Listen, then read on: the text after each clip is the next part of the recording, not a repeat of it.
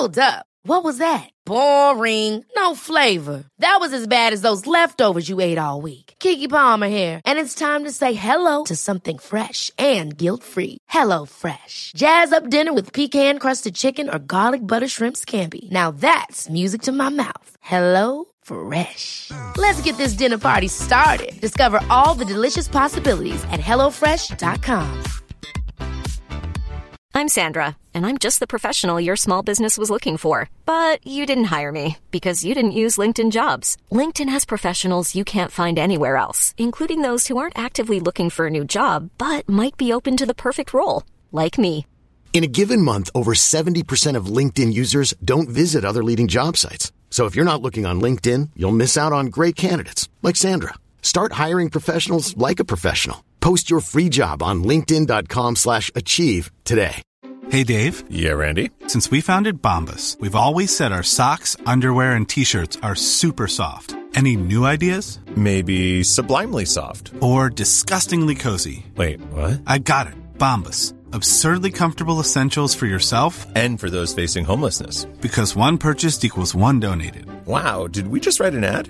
Yes. Bombas. Big comfort for everyone. Go to bombas.com slash ACAST and use code ACAST for 20% off your first purchase. Hello and welcome to episode 139 of the world's first Paul Weller fan podcast. I'm Dan Jennings and 10 years ago I gave up my live streaming career as a radio presenter with one big regret. Never getting to interview my hero, the legendary singer, songwriter and musician, Paul Weller. This podcast exists purely to solve that issue. Welcome to Desperately Seeking Paul. Something a little bit different this week on the podcast as we celebrate the release of Paul Weller's new book, Magic, A Journal of Song, through a conversation with its curator, journalist, and author, Dylan Jones. The book takes us from in the city to fat pop songwriting, from the jam in Paul Weller's teenage years to creating the Style Council, through to his years as a solo musician. We have 120 songs spanning his entire musical career. It's Weller at his most candid and intimate account of his musical life to date, as told to Dylan Jones. A previous podcast guest, so something a bit different on this week, as I say. Let's get into it. Dylan Jones, thanks for joining me. Pleasure. Very nice to be here. Lovely to see you again. Now, we spoke back in July 2021, believe it or not. I mean, goodness me, that, that time flies, right? And at that time, there was no mention of Magic, a journal of song by Paul Weller with Dylan Jones. This was new news that came in after our podcast recording. Um, and as soon as it did, I was like, oh man, I missed something there. Presumably this was all in, in train at that moment in time. You just couldn't tell me about it, right? Um, I think it probably was. I think that over the last sort of four or five years, I suppose I've done a lot of journalistic work with Paul. As we all know, during that period, each record has been sort of better than the one before. He's, he's been going through a real purple patch, releasing so many great records. I think there's, there's even been instructions from his management to calm down a bit because he's marked it with all this extraordinary material. But in all seriousness, then we did um, a series of podcasts. Was that 20 or 21? I can't remember which year it was. It would have been 20 because it was, uh, it was on sunset time, wasn't it? Yeah. Yeah, yeah, you're right. You're right. It seemed to go very well. I certainly enjoyed it, and I think unusually Paul did because I don't, don't I think he often views these things as any sort of publicity as being sort of necessary evil. I don't think he loves it, but I think um, we got on well enough to consider doing this book. And when it was suggested, I have to say I was um, uh, I was incredibly excited because certainly giving the amount of time that he gave was a big ask. But he did it brilliantly. He was enthusiastic. I think, I hope that we spoke about things that, that he's never spoken about before. So from my point of view, it's a completely joyous experience. I also think, you know, if you imagine yourself that teenager that we talked about when you were on the podcast before, you know, the Nag's Head, High Wycombe, May 1977. And here we are all this time later. I mean, this is as close as we're ever going to get, I think, to a Paul Weller autobiography, really. Could you imagine that? Uh, no, no, of course I couldn't. However, I mean, it shows you how life and time plays tricks with you. I remember going to see Paul play the Albert Hall in kind of 92 maybe, which is probably, you know, the 15 years after I first saw him. I'm wearing a suit. He's wearing a suit. And I'm thinking, this is very odd. This is very strange. We've both come a long way. I never thought uh, we'd arrive at this stage, but I, I do think you're right. I think it's it's the closest that Paul will probably ever do to um, writing his autobiography. You've decided in terms of the narrative to start at the beginning and we run through every album. But also the really interesting bit is there are four sections. Most people you go, okay, the Jam, the Style Council, Paul Weller solo. But no, no, no. We've got the Jam, the Style Council. We've got going solo. So those early years you just mentioned there, but then the purple years, which again, you just referred to. How did you decide how to break up the book in that way? Uh, common sense, I think. And also, uh, I don't think either of us wanted to do anything that was too tricksy. Paul was at, went to great lengths to encourage me to write as much as possible, but I deliberately wanted it to be his book. I kind of rein myself in because people are buying this book for him, not for me. But I think it was important to have the later section because I think that if you take most artists, and I think we can talk about most great artists too, they don't make their great work towards the end of their careers or to, towards the latter part of their careers. And much as I love people like Brian Wilson and the Who, and I mean, lots of people. You can pick any great artist that we all love and revere it's unlikely that they're going to make their very, very best work 30 or 40 or 50 years after they first appeared. It's just very unusual. People have a, a narrative arc. Neil Tennant says, I think he calls it the kind of regal period, the imperial period. He calls it something. And I think it's right. And a lot of artists, they've, you kind of work this out mathematically, perhaps sort of have a seven year period in which they are imperious and they create their greatest work that's possibly based on the on the lifespan, the professional lifespan of the Beatles. But yeah, I, I think it um, it's important to acknowledge that Paul Weller is one of the few people to have, have bucked that, that post-war 70 year trend because I think that the half a dozen records he's made in the last half a dozen years have been absolutely extraordinary. And I think that anyone who knows or cares about his work would agree with me. Obviously, I don't want to give away too many spoilers because people are eagerly waiting their book arriving. And trust me, you're not going to be disappointed. It's a beautiful publication, not least the words and the, the story of Paul, but the photographs, everything that's packaged within it is absolutely stunning. But there are so many bits where you're right, Paul talking for the very first time about certain elements, and we'll dig into some of those stories. I want to start right back at the beginning and how it all started, you know, in the city and the fact that he's talking about how few original songs they had. I think 40% of their stage set list he was talking about were covers. And this was right at the beginning of like 76. So not far from them being catapulted onto, um, um, you know, into the record deal and the albums and all that kind of stuff. But he's quite critical of the early albums, isn't he? He's kind of you know, going, there are little moments on them, but they're not great. Well, I think one of Paul's most appealing traits is he's a very, he's a very harsh critic of his, I mean, he's a very harsh critic of other people's work too, but he's an incredibly harsh critic of his own work. And yes, I think he looks back at those records as being innovative, groundbreaking, disruptive, etc., etc. But I think he he considers some of the songwriting and some of the performances to be kind of under par. But then they were newbies; they were they were fresh out of the box, and even though they band had a um, a, a big touring history, you go into a recording studio for the first time. It's a novel experience. However, I think that you can take sort of half a dozen songs from the first album and some from the second album, which are kind of extraordinary. Perhaps taken as a whole, those records aren't uh, amazing in the grand scheme of things, but they certainly lay the foundation for what came later. He also talks about very early on being um, always being into melodies. And this is something that weaves its way throughout the whole book actually. But he talks about from you know from a really young age actually being able to see the craft of so, you know songwriting seeing as a thing with with his favorite bands the bands he loved the Beatles the Who you mentioned the Kinks people like that and listening to these melodies filling his head with images and thoughts which again we see then transported into so many of his songs. But that came from a really young age didn't it? Yes it did. There's a salient difference between having the ability to soak up influences and to be inspired by music and landscape and books and poetry and film and fashion and sociology and politics. I think there's a difference between that and having the ability to actually fuse that into melody. Because I think that, again, returning to that idea of people, artists, entertainers, musicians, songwriters, perhaps not writing their best material towards sort of middle to later period of their careers, I don't think people lose the the dynamism. They don't u- lose the excitement. They obviously are far more experienced, and they often have the same principles, and they're more adept at, at channeling the DNA of what they do and what they are. But they might not get better at articulating it, or indeed wrapping that in me- melody. There was a, a great piece in the New Yorker a few years ago about McCartney, and it was talking about his proficiency as a songwriter. But it was less about his proficiency as a songwriter and more about his ability to write melody. And I think Weller's like that. I think Paul's like that, that he can write melodies and lots of people run out of melody. Hmm. And he hasn't. Not yet, anyway. There's a bit where you talk about actually much later in his career, but one of those recent Purple Patch albums, True Meanings. And, and ultimately, you know, saying, you know, it's an absolute masterpiece, but the fact that you can hum every song. And I loved that. I thought, I was like, yeah, you're absolutely right. but that comes back to that melody point, doesn't it? Yeah, I think that, uh, I think there was always a suspicion, particularly in the early punk days. Melody was, um, it was perceived to be kind of old school.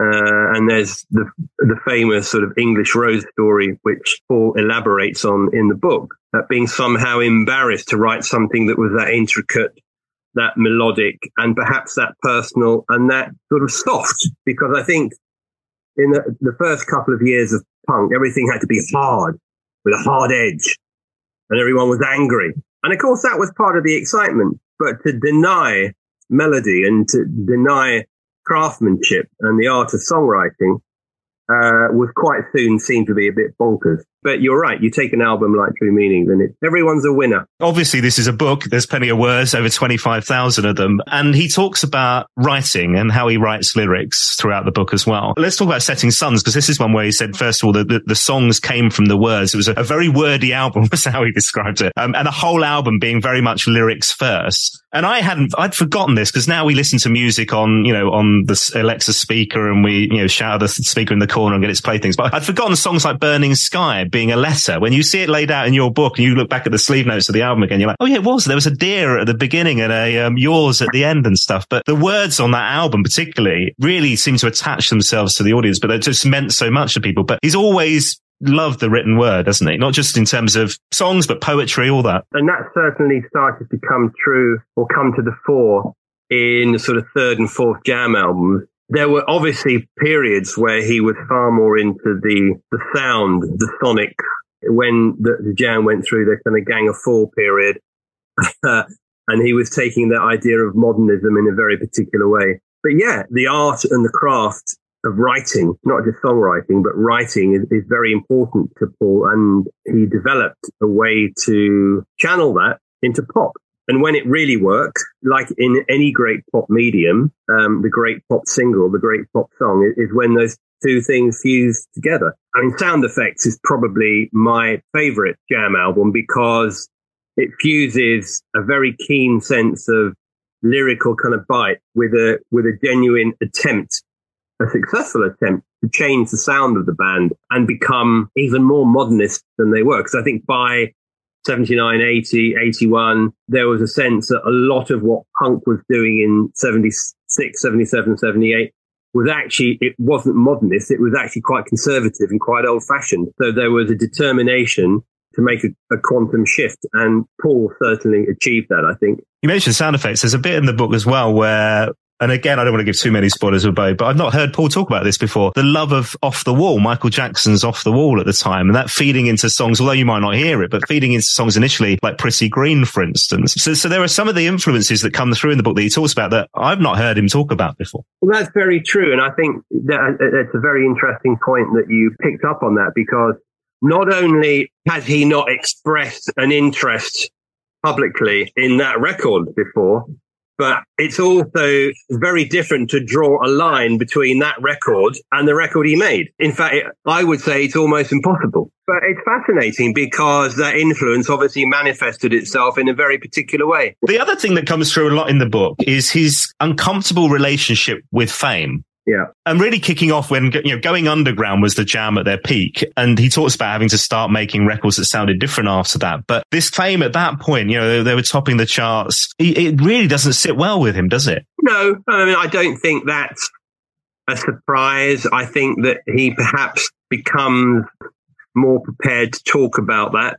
Because I think initially when someone uh, is in the entertainment industry, and um, I know people don't like to think they are in the entertainment industry, but they are in the entertainment industry, and wanting success is deemed to be one of the pivotal motivators of being an entertainer. When you shun that, or when you publicly sort of decry it, or say you, you're not interested in this level of fame, in the way that George Michael did, for instance. Many people did. Paul McCartney did for a while. Or if you're someone like Sade, you just say, I, I have literally no interest, not mm. only in being famous, but also engaging in that process. And it's not done in a kind of mean spirited way. It's, it's, done in a very particular way. And I think you ultimately have, have to admire Paul for that. In fact, I don't, I don't even think you have to admire it. You just have to accept it. And all of that stuff about when he became a solo artist and he had to get back on the road to make money, to reestablish himself. And again, he got back to a level of fame he probably hadn't achieved since the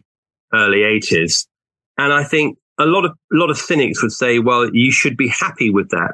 And I think it's a genuine thing. It's like after you've experienced extraordinary fame, I think some people have a, a huge issue with it. Mark Knopfler's another one. Mark Knopfler could be responsible for probably the biggest touring band in the world if he only reformed Dire Straits. But he has no interest in doing that. And you know what? Why should he? Yeah, I, I thought it was really interesting when he's talking about that level of fame when he's back on like Stanley Road level and how he was going to, you know, parties, whatever, but just felt it's so sycophantic. Like everybody was laughing at his jokes. He just didn't know who were true friends, all that stuff. And almost that paranoia kicks in in a way. Well, I think it does. I think it calls into question critical acclaim and popularity. And I think that one of the things that Paul certainly has, he has a very good radar, not just for external bullshit, but for all, also to temper his inclination to wander off in particular directions or pursue particular directions. Like I said earlier, he's a, he's a very harsh critic of his own work and his own motivations. The Style Council is a great section of the book because, I mean, not, not least lyrically, obviously, you know, a real social reflection of the times in these beautiful, catchy pop songs. And you put it so brilliantly. You kind of say, on the one hand, this um, allowed Paul to uh, an opportunity to reinvent himself on a daily basis. And on the other hand, the band freed him up as a writer, but ultimately he wanted to try something different. But the one thing I, I wonder reading it is whether that approach to trying new things all the time maybe confused fans at points where, yes, there's a benefit to not knowing what you're going to get, but quite a lot of the audience would have loved an Our Favourite Shop Part 2, you know? Yeah, but I think every artist or every performer, not every art, but, but the ones who operate in this particular area are very uh, aware of that. And you only have to look at the template of the Beatles to understand that almost none of their records were, were similar to the ones that preceded them. Perhaps for the first couple of years. But after that, there was a deliberate policy to confound people. Why don't we do X? And actually, that ambition is no different from what Paul was doing with Style Council in the early 80s. Yeah, I mean, I'm sure that myself included, there were lots of things we said, well, wouldn't it be great to have an album like that that just sounded like the Isley Brothers, the l- long hot summer period? But why should it? You know, there's another influence actually thinking about it, the long hot summer, where he talks about Nina Simone. And I've not again not heard him see like mention that before, but how like what such a huge influence she was on his writing around that time. Yeah, and I think that because critics often look at things from a stylistic point of view and think, well, he doesn't he doesn't make records that sound like any records that Nina Simone uh, made. So this is this is strange and odd and and um, a little bit sort of left field, but it's often to do with influences. It's to do with song structure. It's to do with mood. It's to do with feel. It's to do with lots of different things. And I think that as well as sitting down and having an, an, an instinctive musical flex in an ability to write a song, there's also the determination to write lyrics in a very particular way using different structures. That's what makes him someone who was developed as an artist. I hate using that word, but as were developed as someone who creates and perhaps why the last half a dozen records have been so extraordinary. Did you get a sense from your conversations with Paul? I do think this comes through in the book as well, where like where that comes from of that constantly wanting to push forward, constantly want to create his best work. There's a there's a wonderful moment in the book actually where he talks about I can't remember off the top of my head what the song was. He talks about writing a song and feeling like he'd written the perfect song. Yeah. And then like that was the point. If and he promised himself if he ever felt like he'd done that, that would be it. He'd give up. Maybe it was aspects of it, but actually he's gonna he's decided then to kind of go again. And if I could did it once, maybe I can do it again. This, but that seems to just be inherent in him. He's just like he's just always pushing for the next thing. Well, I think you have to. And he understands that. And he also understands it during a period where he has, still has the ability to, to, to conjure up those, those great songs. But he is due a stinker. Re- Have you told him that? I haven't, but he is due a stinker. You can weather that. yeah, yeah, yeah. No, you're right. Just the math, math. Yeah. Ever catch yourself eating the same flavorless dinner three days in a row? Dreaming of something better? Well, HelloFresh is your guilt-free dream come true, baby. It's me, Keke Palmer. Let's wake up those taste buds with hot, juicy pecan-crusted chicken or garlic butter shrimp scampi. Mm. Hello Fresh. Stop dreaming of all the delicious possibilities and dig in at HelloFresh.com. Let's get this dinner party started. I'm Sandra, and I'm just the professional your small business was looking for. But you didn't hire me because you didn't use LinkedIn jobs. LinkedIn has professionals you can't find anywhere else, including those who aren't actively looking for a new job but might be open to the perfect role, like me. In a given month, over 70% of LinkedIn users don't visit other leading job sites. So if you're not looking on LinkedIn, you'll miss out on great candidates like Sandra. Start hiring professionals like a professional. Post your free job on linkedin.com slash achieve today.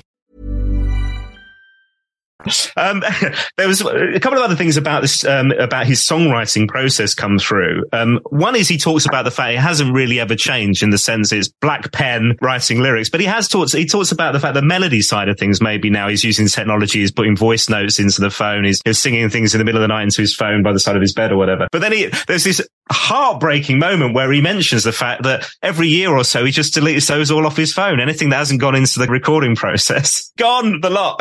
I quite like that though. It's like, yeah, get rid, move on. Some people would put that into, you know, multiple deluxe versions of albums, you know? oh, and they do, don't they? Yeah.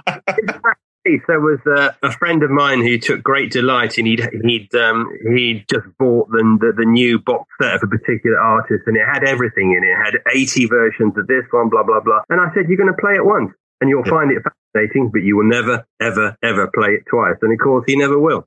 Yeah.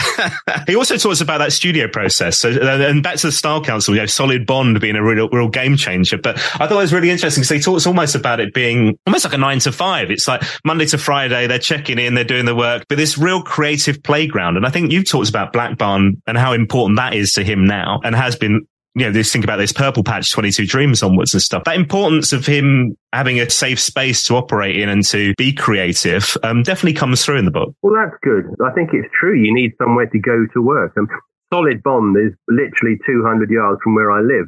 Um, oh, I didn't know that. yeah. Um, so I walk past it every day. But yeah, I think the barn is is is his sanctuary, and um, I don't think luck's got anything to do with it. I think he's created it like that, where it's where he goes to work, and he can be creative anywhere, but that's where he goes to extemporize the craft, to do the stuff. You know, it's the it's the pop factory. And he talks about like, you know, he'd be happy never to leave. It's that good. I think that's very true, actually.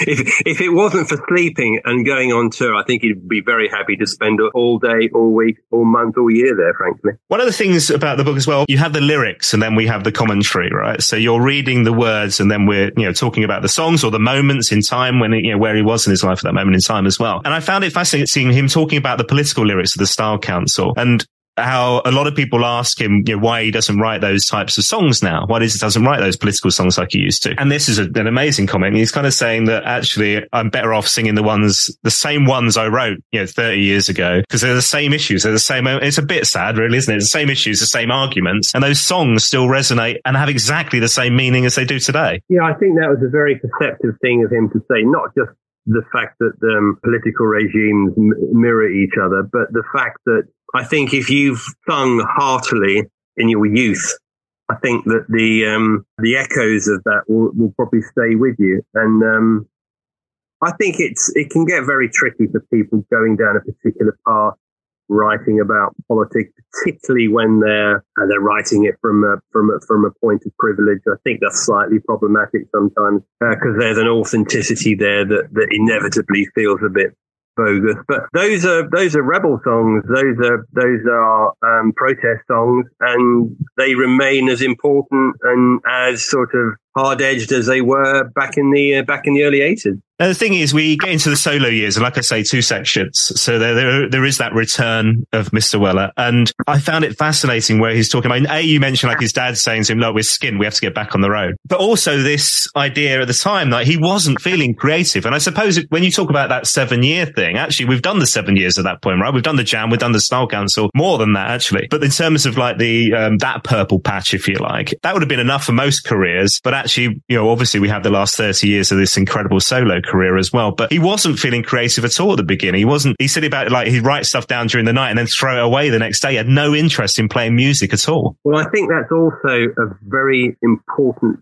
um, to have that ability to know when you haven't got it, I think is very important because lots of artists don't. They will just keep pumping out material, possibly even knowing that it's substandard. And when you look back, when you have a career as long as Paul's is, it's, um, you don't want it littered with speed bumps. It's, um, it's difficult. Everyone's had clunkers, but he's had fewer than most, I think. One of the things I think about your approach to the book and the conversation you've got from, and obviously he was really up for this. You've, you've built this comfort zone where he can share things he's not shared before, but which I loved. But he does talk about the dark times, the darkness in him. And you, and you do get a sense of this actually when you dig into some of the lyrics, perhaps that there's some of this as well. But there were some real years when he was re- really quite unhappy and the, the drinking was out of control. The partying was out of control. And it's back to the thing, I guess, where you, you see this, this fella on top of the world in your mind, right? Here he is, this huge big star and is, you know, on the world stage, but actually that's just one side of him. And, you know, actually there's a human being behind these songs, behind the performer. And there were periods where he was really low. It was quite dark, wasn't it? Well, I think that's why, for me as a journalist, that there are parts of the book which I find professionally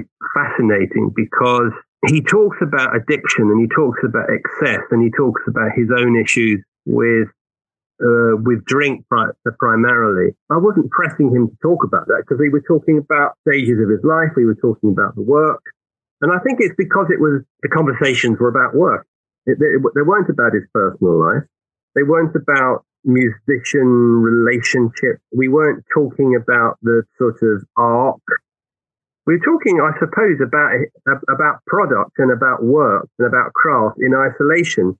And because craft creativity is personal, he was talking about where he was personally at the time when he was writing those songs. So for me, when he talks unguardedly, I think quite unguardedly about the the dark periods of excess and addiction, I I, I, I find that fascinating. And as I say, I wasn't I wasn't prompting him, I wasn't leading him in that direction, but I think he was incredibly honest. And I hmm. think what he says also is a really interesting reflection and counterpoint to what he was doing artistically at the time. And perhaps sheds a lot of light on what's happened since. Because I think there's also that fear that a lot of artists have. It's um, the things that are meant to sort of stultify you as a as a creator or nullify you as a creator. It's the pram in the hall. It's domesticity. It's it's stopping. I won't be able to create again if I stop drinking, taking drugs, doing this, that, and the other. And he's certainly come through that because it's patently not true. I think that his ability to conquer any demons that he has has resulted in better work, not worse work. It sounds like a terrible loving, um, doesn't it? In fact, I, I read a, a, rather snide review in a, in a in, in a music magazine, one of the few music magazines left, saying that I was too positive but it's the book is got some context in it, little, but it's basically it's Paul's words. It's his book. It's not mine. I was just there to kind of write it all down and record stuff. Not everything he's done has been great, but hopefully this book frames the whole thing and perhaps shows that why some parts of what he's done, some periods, some elements, some records are better than others. But um, I mean, there were some points. I mean, I, I one of my favorite Weller songs is Rush from from the first album.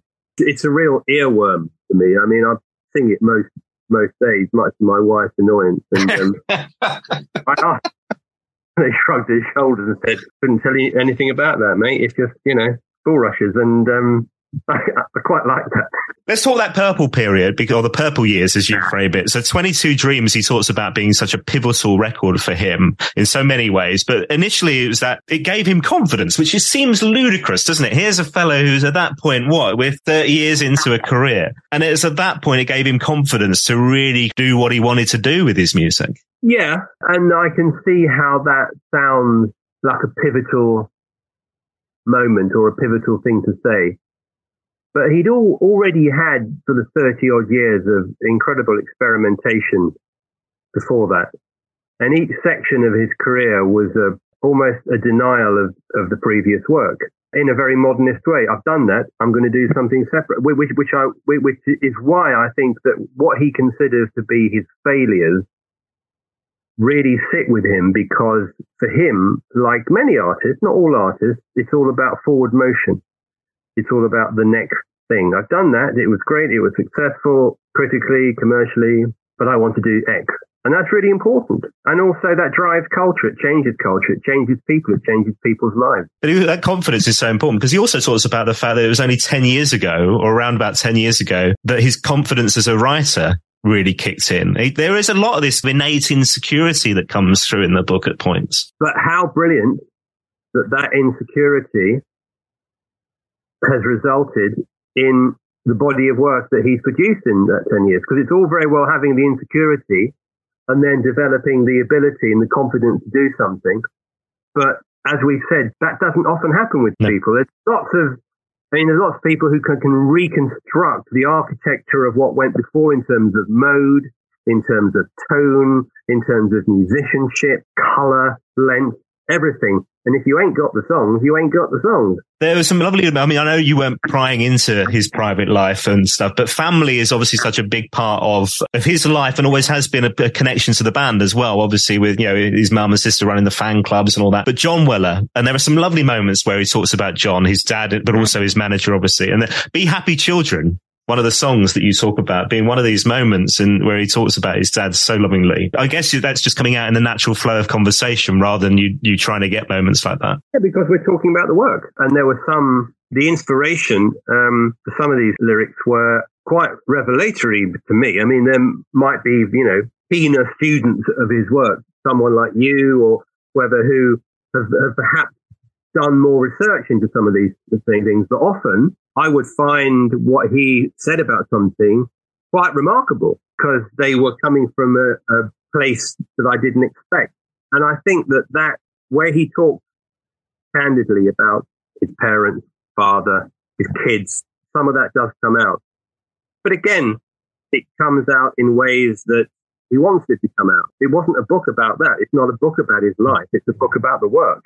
And in, inadvertently, when you talk about the work, those personal things come out. Now, somebody who loves that creative process as well, there are elements where at times we're talking about the creation of the records too. I, I have always loved these stories that come through on the podcast, this change of studio techniques. So he talks about Saturns Pattern and the move over to Pro Tools. And I thought this is brilliant, right? So I, I know I said no spoilers, but this is a really lovely moment where one of the reasons for that, they actually ran out of the multi-track tape and it became so expensive, like 150 quid a roll, that that's why they they really truly embraced Pro Tools just because of costs. Necessity. That's what drives a lot of technology. Come on. That's very true.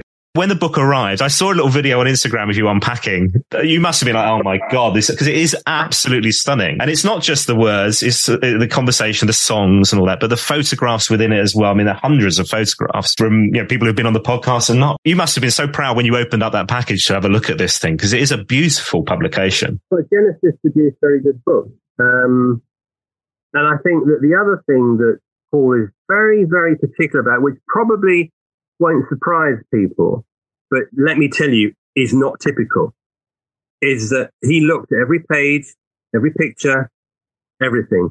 And it's a yes, no with Paul. It's like, and that's really important because lots of people uh, produce books like this now. Everyone's writing their uh, autobiography or doing a version of. And there are lots of many good, you know, there, there, there are very good publishers who are very good at packaging, very beautiful, very heartfelt, emotive, commercially successful books. But I don't think I've ever met anyone who has invested so much of their time in a book as Paul has with this. interestingly, uh, and kind of gratifyingly, he didn't interfere with any of the text, didn't appear to want to. But then I'm, I'm kind of glad about that because the text wasn't meant to be confrontational. It was meant to be presenting him in, in a way that he deserved to be um, presented. But everything about, and there were you know, various false starts about things we were going to include, snippets of poetry, other bits and pieces, and it became more streamlined the more we worked on it. But um, this is very much a book by Paul. This is Paul's book, and uh, yeah, I'm very proud to have been involved with it.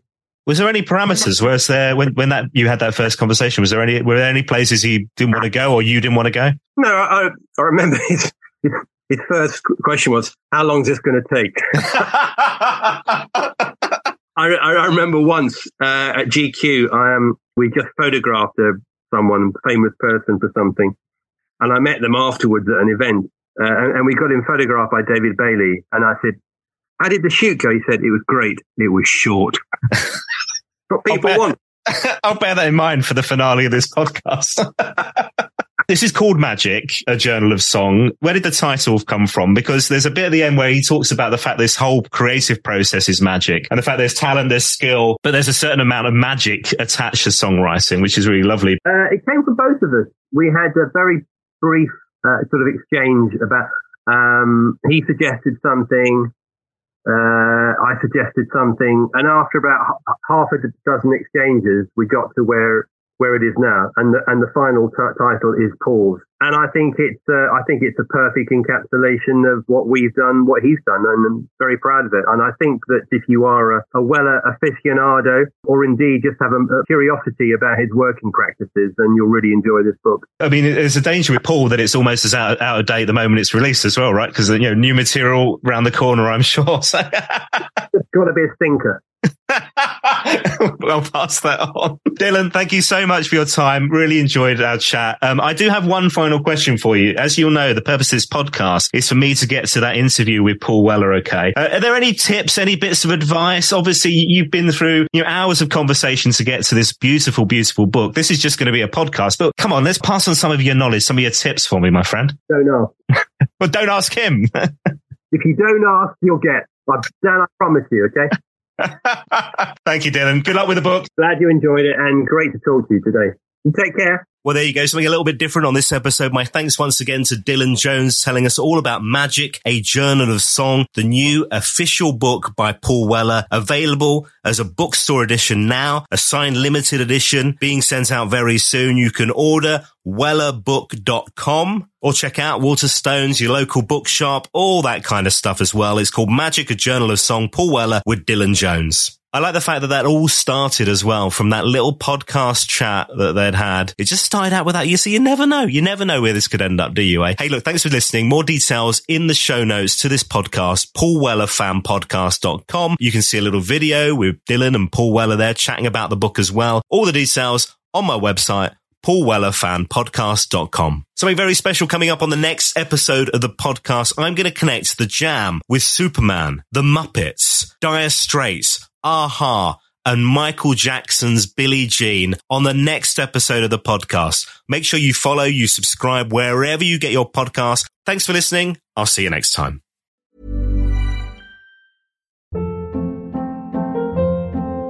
Hold up. What was that? Boring. No flavor. That was as bad as those leftovers you ate all week. Keke Palmer here, and it's time to say hello to something fresh and guilt-free. Hello Fresh. Jazz up dinner with pecan-crusted chicken or garlic butter shrimp scampi. Now that's music to my mouth. Hello Fresh. Let's get this dinner party started. Discover all the delicious possibilities at hellofresh.com.